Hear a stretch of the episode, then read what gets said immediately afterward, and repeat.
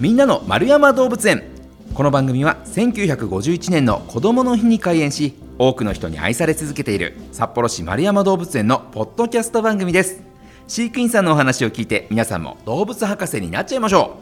う。ということで月の最後の放送では動物園の裏側について主にお話を伺っております。知ってるようで知らない丸山動物園の話。今回も、えー、先週に引き続きましてお話ししてくださるのが動物専門員松本直也さんです。松本さん今週もよろしくお願いします。よろしくお願いします。さあ先週まではこの房おまきざるについて伺ってきたんですけれども、まあ、今週は知ってるようで知らない丸山動物園の話ということでちょっと動物園の裏側についても伺ってまいります。まだねこう丸山動物園に来られて数ヶ月ということではあるんですがこの辺り伺ってみたいと思います。今月のテーマはこちら。飼育員さんってお休みはあるの？ということで確かに、まあ、もちろんねこう働いてるわけですからお休みないと困りますがそうですね。でも動物相手のお仕事ってやっぱりお休みできないよね。動物たちは常にいるわけだからみんながみんな休むわけにいかないよねっていうことになると思うんですけどもその辺りはどういうふうにされてるんですか？本当にそうですね。あのやっぱり動物担当動物がいるのでその動物はもう本当に24時間365日誰かが絶対あの飼育作業をしなきゃいけない状況なんですよね。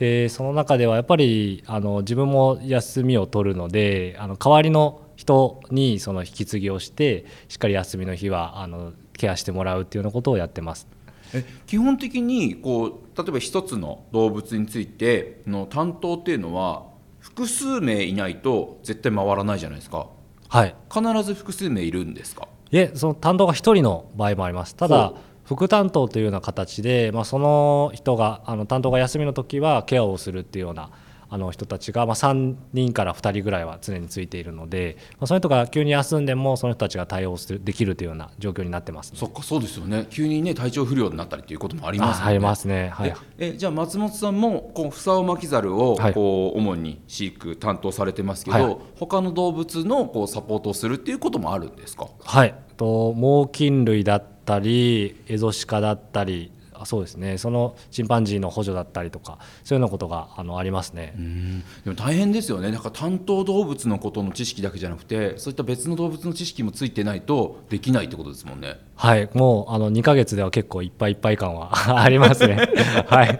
まあでも、松本さんの場合ね、こう獣医師さんでもいらっしゃるから、はい、こう少しなんか他の、ね、方に比べると同じ2か月3か月であっても、はい、少しやっぱ知識というところではだいぶいいんじゃないですか？そうはい。なんかあのやっぱあの安全管理の部分ではあの扉の施錠だったりとかああいうのはやっぱ共通してる部分があるのでああいう部分ではすごい良かったんですけど動物の知識に関してはやっぱ一からっていう感じだったので、うん、結構あの情報量いっぱい今詰めてますね。でえーまあ、こういった副担当の方がこう見はい、見られたりというところですけどもちろんこうね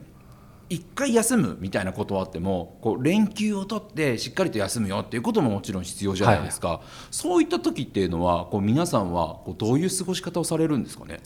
結構本当に人それぞれですね。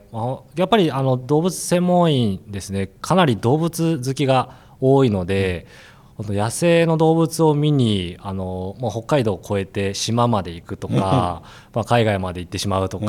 ん、あのそういう使い方をされてる方もいっぱいいますね。すごいですね。日々動物に囲まれてるのに休みの日の動物見たいわってなるんですね。そうですね。はい。そういう方はやっぱほとんほとんど多いですね、はい、昆虫採取したり川行ったりもうみんな あのアクティブに生活してますね。えー、すごいな。えでもそういったところで得てきた知識がまたこう日々のこう飼育に生かされてみたいなこともあるわけですよね。ね。あそうですね。はい。そういうもう連続してると思いますね。うん。えちなみに松本さんはこうお休みまとまったお休みが取れたりとかするとどうするんですか？そう私はあの娘と結構しっかり遊ぶ時間に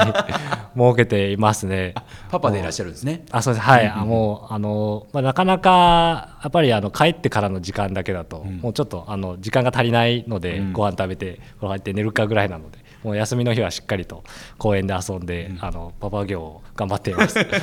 えちなみにやっぱりこう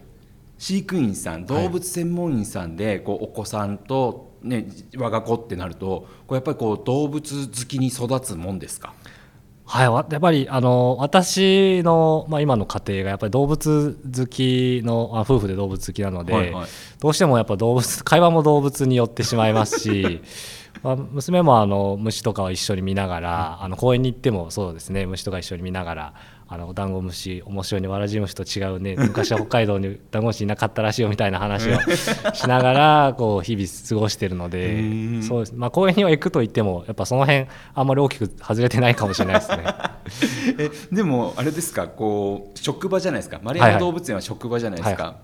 休日に子供を連れて丸山動物園にプライベートで来るってこともあるんですか？あありますねありますがあのい利用するのがマルッパというあの遊具があるところがあの娘にちょっとすごい人気なので そこがあのかなり強いですね。まあ、でもねこう日々動物に接してるパパだからめちゃくちゃこう知識も当然あるからこうお子さんに対してこれここれはこうなんだよとかって言えるっていうのはちょっとかっこいいですね。そうです。た多分あのあんまりそれを求めてないからあのマルッパに行っちゃうんだろうなと思います。あ言いたく言わないようにしようかなと思いますね。はい。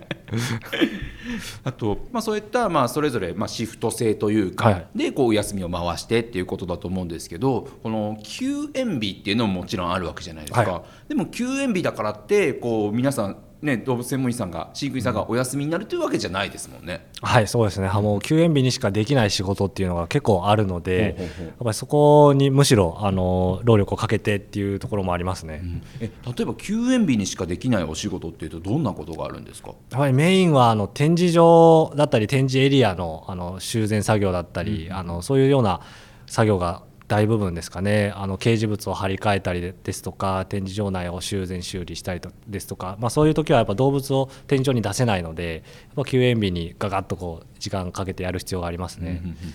ご担当されてるフサオマキザルだと、はい。こう休園日松本さんどういったことされるんですか？今はですね、まあ、休園日にしかできないこととしてはエンリッチメントのこう試行錯誤みたいなのをやってたりしてあのなかなかお客さんがいる時だとあの、まあ、お客さんが見えるようにもうしていく必要があるので、こうエンリッチメントも、まあ、そういう限られた方法でしかできないんですけど、まあ、ある一部分にこう房を巻きザルがいてもいいようなあのこのエンリッチメントの効果だけを見たいなっていうような、ん。あの試行錯誤ですとか、まあ、そういうようなこともやれてますね。じゃあその休園日があるからこそこう開園日に皆さんが楽しめる環境になってるよってことなんですね。あそうですね、はい、重要な準備期間ですね。あとこうお休みについてこう普段感じてらっしゃることって何かあります？はいあのまあ、ずっと長くやればやるほど多分皆さん思ってるのかもしれないんですけど休みの日もやっぱりその動物のことが気になって結構特に体調が悪い動物とかがいた場合はあんまりこう気持ち的には休みになってない感じはあると思いますね。あーもうどうなってるんだろうなってこう、まあ、代わりでやってくれる人に連絡しちゃったりとか。もうなどうせだったらもう出た方がいいんじゃないかぐらいのこう気持ちになってしまうようなこともあるのでやっぱり動物が職場から離れても気になるっていうのは多くの動物専門医持ってると思いますねい。なだからもちろんお仕事でやってらっしゃるんですけどもう仕事として完全に割り切れない部分というかそのね、気持ちの部分っていうのはありますね。そうですね、はい、もう職場にいるか家にいるかっていう違いだけで頭の中では結構多分もう考えてああれやってあげたいなこれやってあげたいなとか、そういうことをあの思ってやってますね。あとこうお休みについて伺いましたけどそもそもこの飼育員さんの勤務時間って何時何時なんですか？勤務時間はですね、えっと、札幌市の職員なので、はい。あの基本的には同じで8時45分から、えー17時15分までになってます。うーん。えやっぱりこうね場合によっては残業みたいなこともあるわけですか？あそうですね。やっぱりあの動物体調を崩したりすると、まあ、それは突発的にあの営業後にあ営業終了後にあ処置しなきゃいけないですとかそういうこともありますのであの全然ありますね、じあの時間外にっていうのはあります、あとお昼休みっていうのもちゃんとあるわけですよね。はい、お昼休みもあのもう札幌職員の規定と同じ通り、同じように12時15分から1時にみんなでもうご飯を書き書き込みながら、ちょっとパソコンのメール見ながらみたいな 感じで休んでます。でもねこうあの一般的な職場だとねあの、外にご飯食べに行こうって言ってはいはい行けたりするじゃないですか、ちょっとなかなか環境的に難しいですよね。そうちょっとバタバタしちゃうのもあるので、まあ、あと制服も着てるのでそういう着替えていくっていうハードルはかなり高いかもしれないですね。はいえ普段お昼ご飯何食べてらっしゃるん。ですかお昼ご飯はですねもう今あのじ時短のためにおにぎり2つっていうのをずっと続けてます。おにぎりを食べながらちょっとやっぱり気になってこうメール作業とかしちゃうのでもうおにぎり生活が。ただやっぱりしっかりとエネルギーは取らなきゃいけないので、あのおにぎり2つって言ってもかなりでかいあのおにぎりを食べてるので、あのばばっちりですね 昼休憩は。いやそうだからあんまりねこの飼育員さんの働いてる姿はなんとなく想像できるんですけどそのお休みだったり休憩だったりっていうところをあんま想像できないんで、うん。でもそれはね人として働くからには そういった休憩休息も必要ですからそうですね、まあはい。一般の我々と同じだよということなんですね。そうですねもうあの飼育員が体調壊しちゃうともうあの動物に負担がかかっちゃうのあでー。本当にそういう面でもしっかり体調管理をするっていうのはあの大前提必要だと思いますね。確かにね。その代わりの聞くお仕事はないかもしれないけど、その中でも特にやっぱりこう代わりが聞かないですよね。特にね。そうですね、はい、担当がやっぱ長期いなくなるってなると、まあ、副担当はいるにしてもやっぱ情報詳細な情報だったりその個性を考えていろいろできるかっていうところではやっぱずっと見てた担当が必要になってくるかなと思うので、まあ、いかにこうしっかりと休憩休みを取るかっていうのは、あのそこの部分でも重要に感じてます。